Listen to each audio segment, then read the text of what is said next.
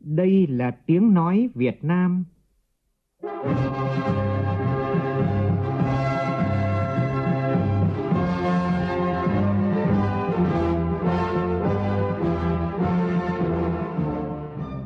là tiếng nói Việt Nam, phát thanh từ Hà Nội, thủ đô nước Cộng hòa xã hội chủ nghĩa Việt Nam.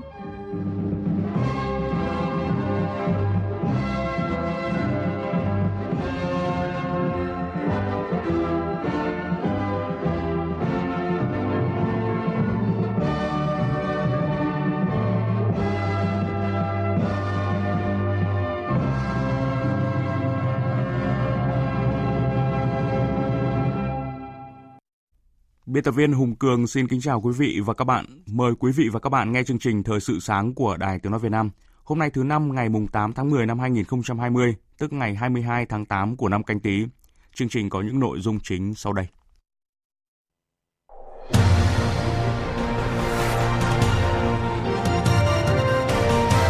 Kỷ niệm 25 năm thiết lập quan hệ ngoại giao, hai nước Việt Nam Hoa Kỳ tiếp tục thúc đẩy mối quan hệ ngày càng phát triển sâu rộng và thực chất. Hoạt động bay thương mại quốc tế chở khách về Việt Nam đang tạm dừng để chờ đợi hướng dẫn quy trình cách ly thống nhất. Mưa lớn có thể lên đến 1.000 mm tập trung ở khu vực Hà Tĩnh đến Thừa Thiên Huế, nguy cơ rất cao về lũ quét, lũ, sạt lở đất và ngập úng. Trong phần tin quốc tế, Nga Pháp Mỹ chuẩn bị thảo luận để làm giảm xung đột tại khu vực Nagorno-Karabakh giữa Armenia và Azerbaijan. Quốc hội Kyrgyzstan khởi động thủ tục luận tội Tổng thống Soronbay Zenbekov. Trong chương trình còn có bình luận nhan đề Hòa trong tiếng hát ân tình nhân kỷ niệm 60 năm kết nghĩa Hà Nội Huế Sài Gòn.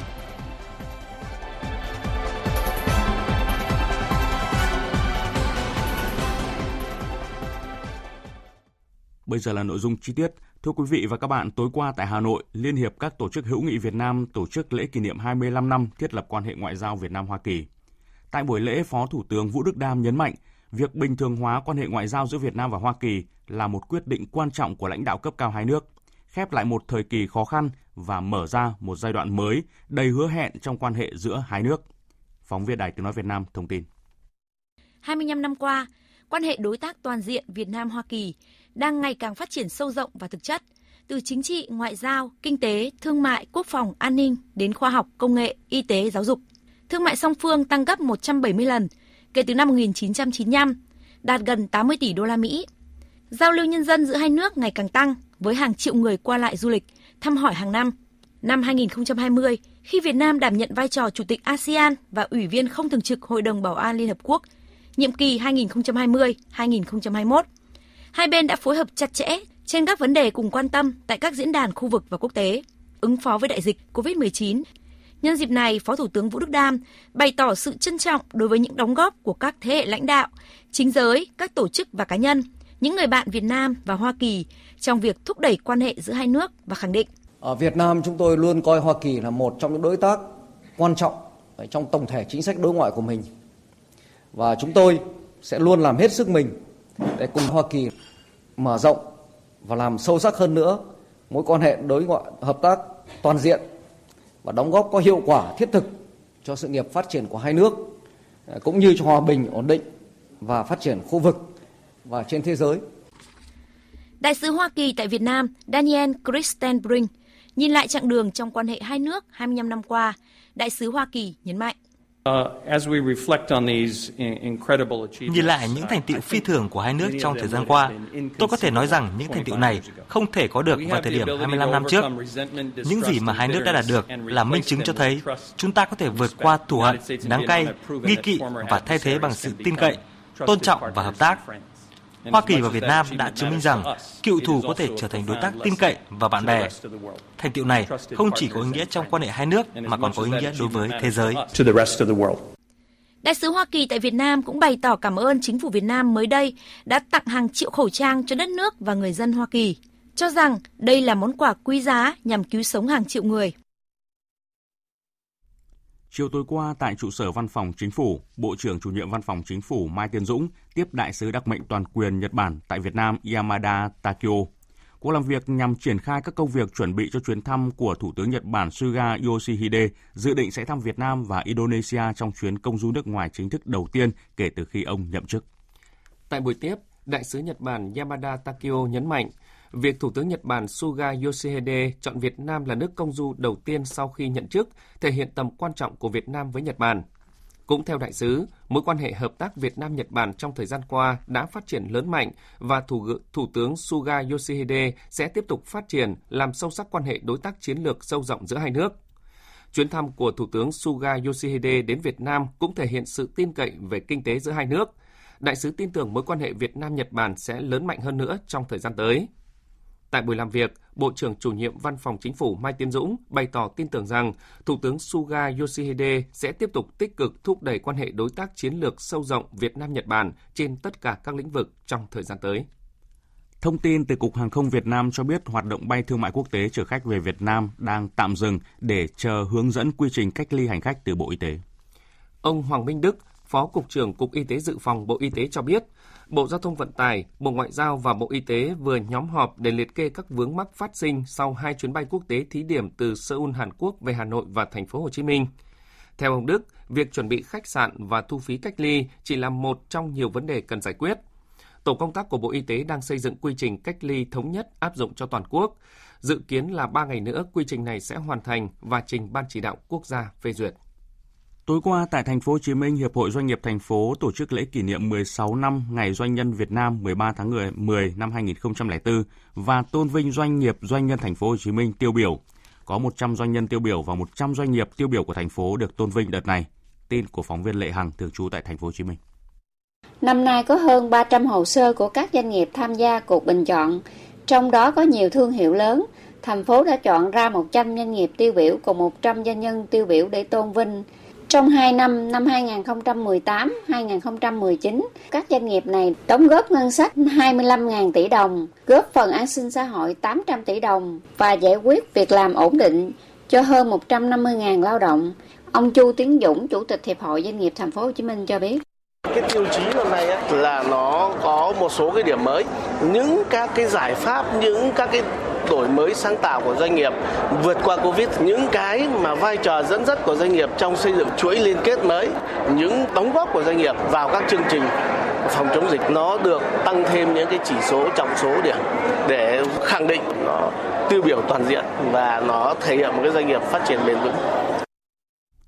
Chào mừng 90 năm thành lập Hội Liên hiệp Phụ nữ Việt Nam và Ngày Phụ nữ Việt Nam 20 tháng 10. Tối qua tại Hà Nội, Hội Liên hiệp Phụ nữ Việt Nam tổ chức lễ trao giải cuộc vận động thiết kế Tự hào áo dài Việt Nam. Đây là sự kiện nằm trong chuỗi hoạt động với chủ đề Áo dài di sản văn hóa Việt Nam. Tin của phóng viên Phương Thoa. Sau 6 tháng phát động, ban tổ chức đã nhận được 102 hồ sơ tham dự với hơn 500 tác phẩm của các tác giả. Tại đêm chung kết hôm nay, các đại biểu được chiêm ngưỡng 33 bộ sưu tập xuất sắc nhất. Ban tổ chức đã lựa chọn và trao một giải nhất, hai giải nhì, ba giải ba và 7 giải phụ. Đạt giải nhất cuộc thi, chị Lê Thị Thủy với bộ sưu tập Hoàng Thành Thăng Long cho biết À, bộ sưu tập của, của tôi có 5, 5 mẫu với ờ, tôi ờ, ờ, với những cái họa tiết là những sen lá đề biểu trưng cho thời kỳ hưng thịnh của Phật giáo thế kỷ 11 14 và hình Long Vân rồng vờn mây của vua Trần Lý. Thế và những cái họa tiết đó tôi đã, đã cách điệu lên áo dài. Tôi muốn mong muốn đưa những cái di sản của cha ông để lại lên tà áo dài dân tộc. Bà Bùi Thị Hòa, Phó Chủ tịch Hội Liên hiệp Phụ nữ Việt Nam khẳng định đây là sự kiện nối tiếp các hoạt động liên quan đến áo dài đã diễn ra sôi nổi khắp cả nước trong suốt năm nay để tôn vinh áo dài Việt Nam đúng vào dịp kỷ niệm 90 năm ngày thành lập Hội Liên hiệp Phụ nữ Việt Nam. Chuyển sang thông tin trong lĩnh vực giáo dục nghề nghiệp. Trung tâm Dịch vụ Việc làm và Hỗ trợ Thanh thiếu niên Hà Nội vừa phối hợp với các đơn vị tổ chức họp báo giới thiệu dự án nhạc kịch hướng nghiệp chọn nghề trong môn nghề với mong muốn giúp các học sinh có cái nhìn đầy đủ về việc chọn trường, chọn nghề, từ đó đưa ra những quyết định lựa chọn đúng đắn cho tương lai. Dự án nhạc kịch chọn nghề trong môn nghề sử dụng hình thức hướng nghiệp bằng thể loại nhạc kịch được chuyển thể từ truyện dài Trại Hoa Vàng của nhà văn Nguyễn Nhật Ánh. Thông điệp mà buổi nhạc kịch hướng nghiệp mong muốn truyền tải tới các bạn trẻ đó là các bạn cần có ước mơ, có khát vọng và đủ nghị lực để vượt qua những khó khăn thử thách trên con đường lập thân lập nghiệp của mình – Bên cạnh đó, buổi nhạc kịch hướng nghiệp cũng gửi gắm tới các bậc phụ huynh hãy luôn quan tâm, chia sẻ và thấu hiểu với những mong muốn chính đáng của con trẻ để từ đó ủng hộ, đồng hành cùng các con chinh phục ước mơ. Dự kiến trong năm nay, dự án sẽ tổ chức tại Hà Nội 4 buổi tư vấn hướng nghiệp bằng nhạc kịch tại Nhà hát Tuổi trẻ Việt Nam, 15 buổi tư vấn hướng nghiệp bằng nhạc kịch sân khấu hóa tại các trường trung học cơ sở, trung học phổ thông và chuỗi 60 buổi tư vấn bằng hình thức chuyên gia tại các trường trung học cơ sở, trung học phổ thông, cao đẳng, đại học, học viện. Hội Chữ Thập Đỏ tỉnh Phú Yên vừa phối hợp với nhóm thiện nguyện Chia sẻ Sharing tổ chức trao tặng bộ áo phao cứu sinh cho ngư dân hoàn cảnh khó khăn trong tỉnh. Tin của cộng tác viên Đặng Dự.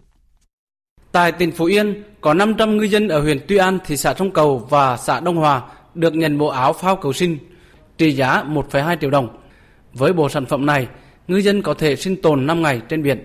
Anh Lê Chỉ Dùng ở xã An Ninh Tây, huyện Tuy An, ngư dân đi biển hàng chục năm nay cho biết, gần một năm trước, anh suýt bỏ mạng trên biển khi không có áo phao bảo hộ và bị tàu hàng tông chìm trong lúc đánh bắt ở vùng biển Liên Sơn, tỉnh Khánh Hòa. Cũng hoàn cảnh đi chủ nó biểu đi mà mình đi chứ còn nói chuyện mà sắm cái đó mình đâu đủ khả năng đâu. Thì họ ghi kêu cứ đi à cũng có ghi nó trang bị mà cũng có ghi nó không có. Nếu mà gặp bão thì nhờ cái áo phao đa năng này nó có chứa được năm bảy ngày gì đó thì dân cảm ơn cũng mừng. Dịp này nhóm thiện nguyện chia sẻ xoay yên và các nhà tài trợ còn hỗ trợ ngư dân tỉnh Quảng Ngãi 500 bộ, tỉnh Bình Định 1.000 bộ áo phao cứu sinh. Thưa quý vị, theo dự báo, khu vực miền Trung và Tây Nguyên đang phải đối mặt với đợt mưa lũ lớn kéo dài. Theo ông Trần Quang Năng, trưởng phòng dự báo thời tiết, Trung tâm Dự báo Khí tượng Thủy văn Quốc gia, trong đêm qua và ngày hôm nay, các tỉnh từ Đà Nẵng đến Phú Yên và khu vực Bắc Tây Nguyên sẽ tiếp tục có mưa to, lượng mưa phổ biến từ 50 đến 100 mm. Trọng tâm mưa sẽ ở các tỉnh từ Hà Tĩnh đến Thừa Thiên Huế. Ông Trần Quang Năng cho biết. Cái trọng tâm mưa từ nay cho đến ngày 10 tháng 10 ở các tỉnh từ Hà Tĩnh đến Thừa Thiên Huế sẽ có mưa rất to với lượng mưa phổ biến là từ 300 đến 600 mm một hai ngày tới. Và đợt mưa lớn này chúng tôi đánh giá là đợt đầu tiên này sẽ kéo dài cho đến khoảng ngày 10 tháng 10 sẽ suy giảm, sau đó thì sẽ có cái diễn biến phức tạp khi mà có khả năng hình thành một cái vùng áp thấp nhiệt đới trên biển Đông và ảnh hưởng đến đất liền à, nước ta thì có khả năng sau đó từ khoảng ngày 12 cho đến ngày 15 sẽ có một đợt mưa lớn khác ở phía tỉnh Trung Bộ lượng mưa chúng tôi dự báo trong tổng cả đợt sẽ có những nơi trên 1.000 mm với những cái lượng mưa lớn như vậy thì nguy cơ rất cao về lũ quét à, lũ à, sạt lở đất và ngập úng ở các tỉnh thành miền Trung đặc biệt là cái khu vực từ Hà Tĩnh cho đến Thừa Thiên Huế và những nơi mà cần phải đặc biệt chú ý trong cái thời gian tới. Một vấn đề liên quan đến cuộc sống người dân tại các xã vùng sâu vùng xa. Tại tỉnh Đắk Lắk, khu vực vùng sâu vùng xa hiện có khoảng 100 cầu treo, cầu tạm bắc qua sông suối đang trong tình trạng xuống cấp nghiêm trọng. Do không có các lựa chọn khác, người dân phải chấp nhận nguy hiểm hàng ngày lưu thông trên các cây cầu tạm này. Phản ánh của phóng viên Tuấn Long tại Tây Nguyên. Cầu treo nối xã Phú Xuân với xã Ea Đá tại thôn Xuân Thái dài gần 200 mét, bắc qua sông Crong Năng, huyện Crong Năng. Sau 20 năm sử dụng, dây cắp chính hai bên đã hoen dỉ, nhiều xa gỗ mục gãy. Ông Nguyễn Văn Kỳ, thôn Xuân Thanh, xã Ea Đá, chia sẻ.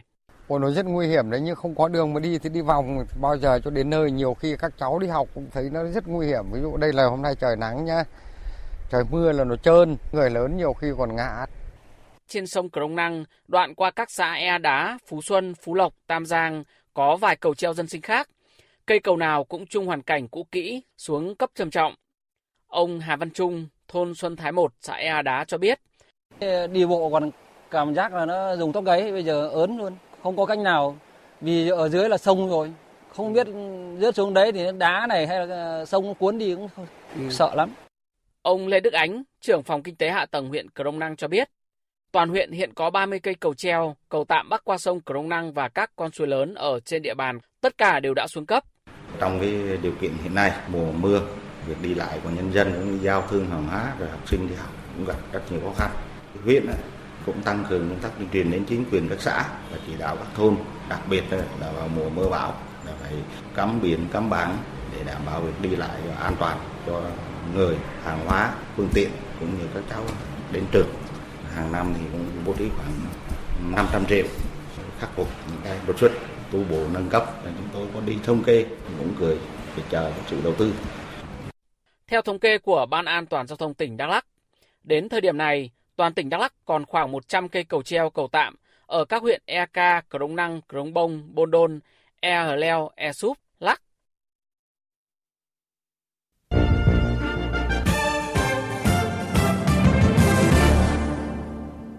Chuyển sang phần tin quốc tế. Trước thực tế, cuộc xung đột tại Nagorno-Karabakh đã bước sang ngày thứ 11 liên tiếp và vẫn chưa có dấu hiệu lắng dịu. Các cuộc thảo luận giữa Nga, Pháp, Mỹ đã được lên kế hoạch cho ngày hôm nay và ngày 12 tháng 10. Ông Yves Le Drian cho biết, cả Pháp, Nga và Mỹ đều mong muốn mỗi bên xung đột có thể hiểu được rằng lợi ích của họ chính là phải chấm dứt ngay lập tức các hành vi thù địch một cách vô điều kiện và ngồi vào bàn đàm phán. Điểm mới trong cuộc xung đột Nagorno-Karabakh là có sự can dự quân sự của Thổ Nhĩ Kỳ, làm gia tăng nguy cơ cuộc xung đột lan rộng ở quy mô quốc tế, điều mà chúng ta không mong muốn. Vì vậy, chúng tôi muốn các bên liên quan thỏa hiệp, tôn trọng lệnh ngừng bắn và ngồi vào bàn đàm phán để đi đến một giải pháp tích cực và nhận được sự đồng thuận, dù điều này có thể phải mất thời gian. Quốc hội Kyrgyzstan đã khởi động thủ tục luận tội Tổng thống Soronbay Zenbekov. Phóng viên Văn Thường thường trú tại Liên bang Nga thông tin. Hãng tin RIA Novosti dẫn lời đại biểu Quốc hội Kyrgyzstan thuộc đảng đối lập Antamerken, tức là Đảng Tổ quốc, ông Kanibek Imaliev cho biết một số đại biểu đã ký vào bản luận tội Tổng thống Soronbay Zenbekov. Theo vị đại biểu này, mặc dù đây là một thủ tục phức tạp, song đã được khởi động. Theo luật Kyrgyzstan, Quyết định của Quốc hội về việc buộc tội Tổng thống để cách chức phải được đa số đại biểu Quốc hội đồng ý, theo sáng kiến của ít nhất 1 phần 3 số đại biểu. Để tiếp tục quá trình này, sáng kiến của phe đối lập phải được 80 trong số 120 đại biểu Quốc hội chấp thuận. Ngoài ra, để bắt đầu đầy đủ thủ tục luận tội, cần phải thành lập một ủy ban Quốc hội. Nếu Quốc hội không hoàn thành thủ tục này trong vòng 3 tháng, bản luận tội sẽ bị bác bỏ. Tuy nhiên hiện nay, do sự bất đồng của các đảng phái đối lập, Quốc hội không thể tập hợp được số đại biểu cần thiết theo quy định để đưa ra bất kỳ quyết định nào. Liên quan vụ đầu độc nhân vật đối lập Nga Alexei Navalny, hai quan chức ngoại giao hàng đầu của Đức và Pháp cho biết sẽ đề xuất Liên minh châu Âu thông qua lệnh trừng phạt nhằm vào những cá nhân bị coi là chịu trách nhiệm về vụ đầu độc và vi phạm các chuẩn mực quốc tế dựa trên vai trò của những đối tượng này và một thực thể liên quan tới chương trình Novichok của Nga. Ủy ban tổ chức cuộc tranh luận giữa hai ứng cử viên phó tổng thống Mỹ cho biết sẽ lắp một tấm kính trong suốt ngăn giữa ông Mike Pence và ứng cử viên phó tổng thống Mỹ là Kamala Harris để làm giảm nguy cơ lây nhiễm COVID-19. Cuộc tranh luận sẽ diễn ra vào 9 giờ tối ngày 7 tháng 10 giờ Mỹ, tức là 8 giờ sáng nay theo giờ Việt Nam. Cuộc tranh luận duy nhất giữa hai ứng cử viên phó tổng thống Mỹ diễn ra 6 ngày sau khi tổng thống Donald Trump thông báo mắc COVID-19.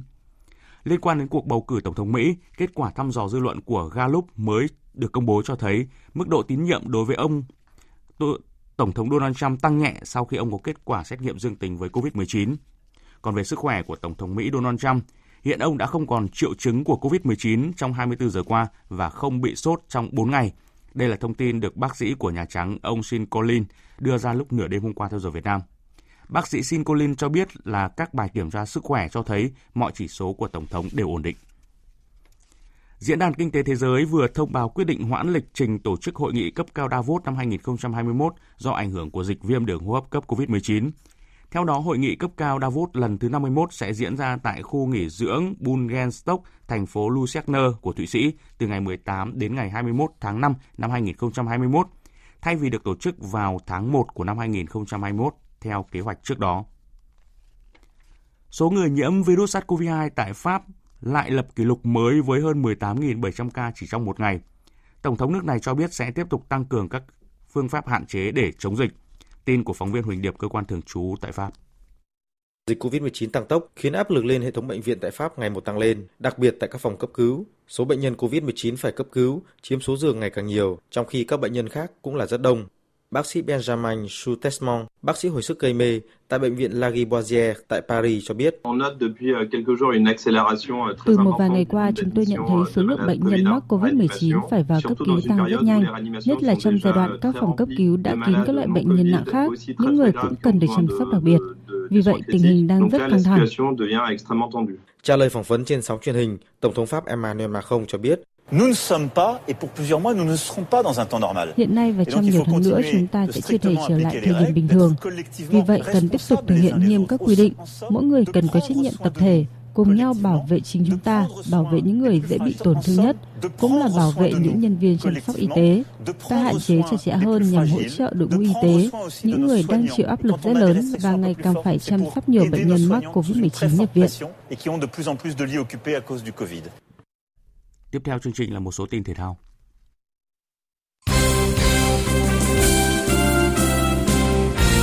Thưa quý vị, trước tiên là thông tin về giải Futsal HD Bank. Chiếm ưu thế trong hầu hết thời gian thi đấu, sút bóng trúng cột dọc, xả ngang tới 4 lần, nhưng Sahako không thể ghi được bàn thắng, chấp nhận thất bại 0-1 trước Cadichian Sài Gòn. Thất bại này mở ra cuộc đua khó lường cho năm đội bóng chen chân vào top có huy chương. Bóng đá thì nhiều lúc là nó cũng phải thêm một phần yếu tố may mắn và hôm nay sự thì không may mắn đứng về phía đội. Mình chiến thắng là là 50% còn là 50% là mình nhờ mắn. Mình hy vọng là các trận tới thì may mắn luôn đồng hành với đội. Đó là cảm thán của hai huấn luyện viên Nguyễn Tuấn Anh Saco và Nguyễn Bảo Trung Cadia trên Sài Gòn sau chiến thắng xít xa 1-0 của Cadia trên Sài Gòn trước Saco. Cadia trên Sài Gòn vẫn đứng thứ 6 sau chiến thắng nhưng thu hẹp khoảng cách với Saco chỉ còn 3 điểm. Huấn luyện viên Nguyễn Bảo Trung đánh giá tất cả các đội đều à, có cơ hội nên là mỗi trận đấu của Sài Gòn thì à, mình cứ coi như là trận chung kết và mình à, luôn luôn là sẵn sàng là là dốc hết sức để mà từng trận đấu để mình giải quyết từng trận đấu chứ còn à, kết quả chung cuộc thì à, sau đó mình sẽ tính sau Tiếp theo là kết quả một số trận đấu bóng đá giao hữu quốc tế đáng chú ý diễn ra trong đêm qua. Hà Lan để thua Mexico với tỷ số là 0-1. Bồ Đào Nha hòa Tây Ban Nha tỷ số 0-0. Pháp thắng Ukraine 7-1. Đức hòa Thổ Nhĩ Kỳ tỷ số 3-3. Thụy Sĩ thua Croatia với tỷ số là 1-2.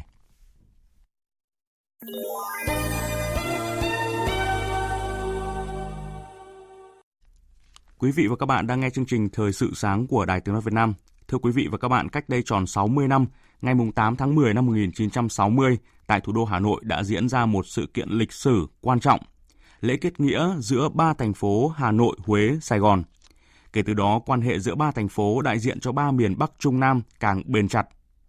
Và nối tiếp truyền thống tốt đẹp, Hà Nội, Huế, Thành phố Hồ Chí Minh ngày nay tiếp tục đẩy mạnh giao lưu và hợp tác toàn diện trên tất cả các lĩnh vực – góp sức thúc đẩy phát triển chung của đất nước. Bình luận của biên tập viên Mai Hồng nhan đề Hòa trong tiếng hát ân tình.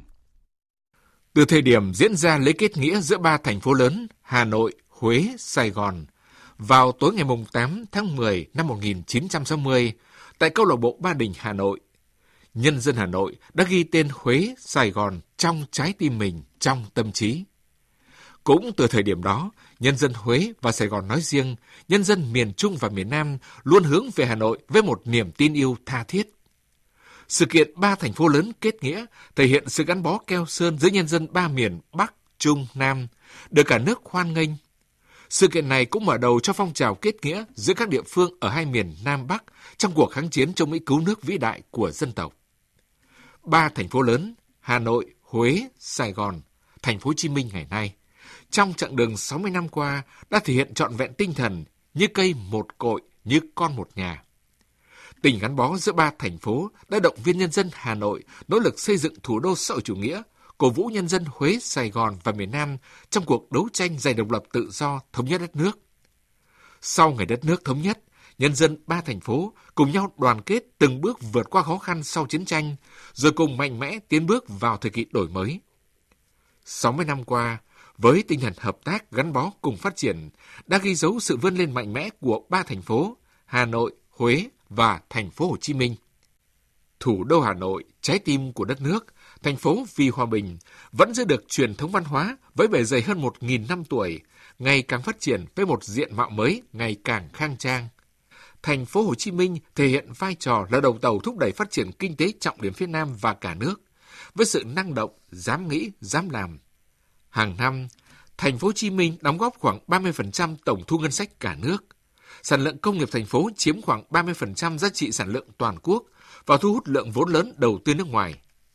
Còn cố đô Huế đã khẳng định hướng đi riêng khi chú trọng việc bảo tồn các giá trị văn hóa gắn chặt với quá trình khai thác, phát huy và tạo điều kiện cho kinh tế du lịch dịch vụ phát triển, trở thành một trong những trung tâm văn hóa du lịch lớn ở miền Trung. Trong tiến trình lịch sử Việt Nam, Thăng Long, Hà Nội, Huế và Sài Gòn xác định thành phố Hồ Chí Minh đều là những trung tâm quyết định thành công trong mỗi chặng đường, mỗi giai đoạn mở cõi, định cõi, thống nhất đất nước, thống nhất quốc gia dân tộc. Trong tiến trình lịch sử Việt Nam, Thăng Long, Hà Nội, Huế và Sài Gòn xác định thành phố Hồ Chí Minh đều là những trung tâm quyết định thành công trong mỗi chặng đường, mỗi giai đoạn mở cõi, định cõi, thống nhất đất nước, thống nhất quốc gia dân tộc.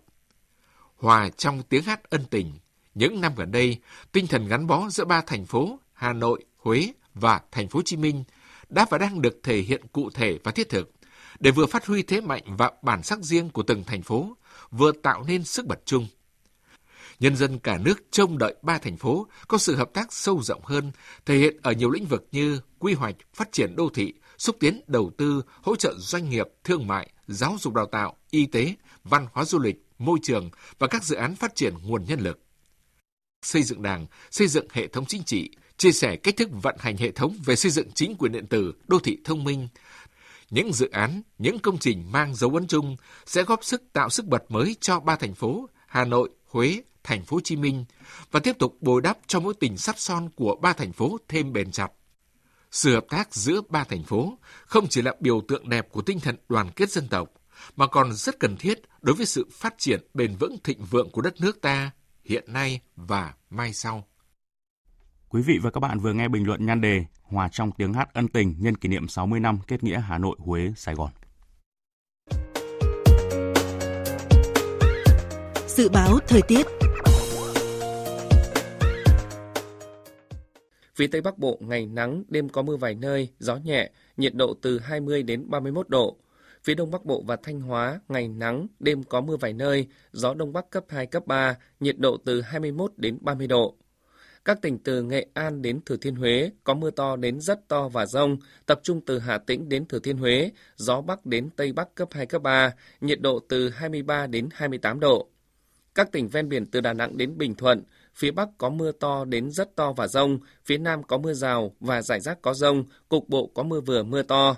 Phía Bắc gió đông, phía Nam gió Tây Nam đến Nam cấp 3, cấp 4, vùng ven biển cấp 4, cấp 5, nhiệt độ từ 23 đến 32 độ. Tây Nguyên có mưa rào và rải rác có rông, cục bộ có mưa vừa mưa to, gió nhẹ, nhiệt độ từ 20 đến 29 độ. Nam Bộ có mưa rào và rải rác có rông, cục bộ có mưa vừa mưa to, gió Tây Nam cấp 3, nhiệt độ từ 23 đến 32 độ. Khu vực Hà Nội ngày nắng đêm không mưa, gió Đông Bắc cấp 2, cấp 3, nhiệt độ từ 21 đến 31 độ. Dự báo thời tiết biển, Bắc và Nam Vịnh Bắc Bộ có mưa rào và rông vài nơi, tầm nhìn xa trên 10 km, gió Đông Bắc cấp 6, giật cấp 8, biển động. Vùng biển từ Quảng Trị đến Quảng Ngãi có mưa rào và rải rác có rông. Trong cơn rông có khả năng xảy ra lốc xoáy. Tầm nhìn xa từ 4 đến 10 km, gió Đông Bắc cấp 5, có lúc cấp 6, giật cấp 8, biển động. Vùng biển từ Bình Định đến Ninh Thuận, từ Bình Thuận đến Cà Mau và từ Cà Mau đến Kiên Giang có mưa rào và rông rải rác. Trong cơn rông có khả năng xảy ra lốc xoáy. Tầm nhìn xa trên 10 km, giảm xuống 4 đến 10 km trong mưa, gió Tây Nam cấp 4, cấp 5. Khu vực giữa và Nam Biển Đông có mưa rào và rải rác có rông. Trong cơn rông có khả năng xảy ra lốc xoáy. Tầm nhìn xa từ 4 đến 10 km. Phía Bắc gió Đông Bắc đến Đông cấp 4, cấp 5. Phía Nam gió Tây Nam cấp 4, cấp 5. Khu vực quần đảo Hoàng Sa thuộc thành phố Đà Nẵng có mưa rào và rông rải rác. Trong cơn rông có khả năng xảy ra lốc xoáy. Tầm nhìn xa trên 10 km, giảm xuống 4 đến 10 km trong mưa. Gió Đông Bắc cấp 6, có lúc cấp 7, giật cấp 9, biển động mạnh. Khu vực quần đảo Trường Sa thuộc tỉnh Khánh Hòa và Vịnh Thái Lan có mưa rào và rông rải rác. Trong cơn rông có khả năng xảy ra lốc xoáy. Tầm nhìn xa trên 10 km, giảm xuống 4 đến 10 km trong mưa. Gió Tây Nam cấp 4, cấp 5.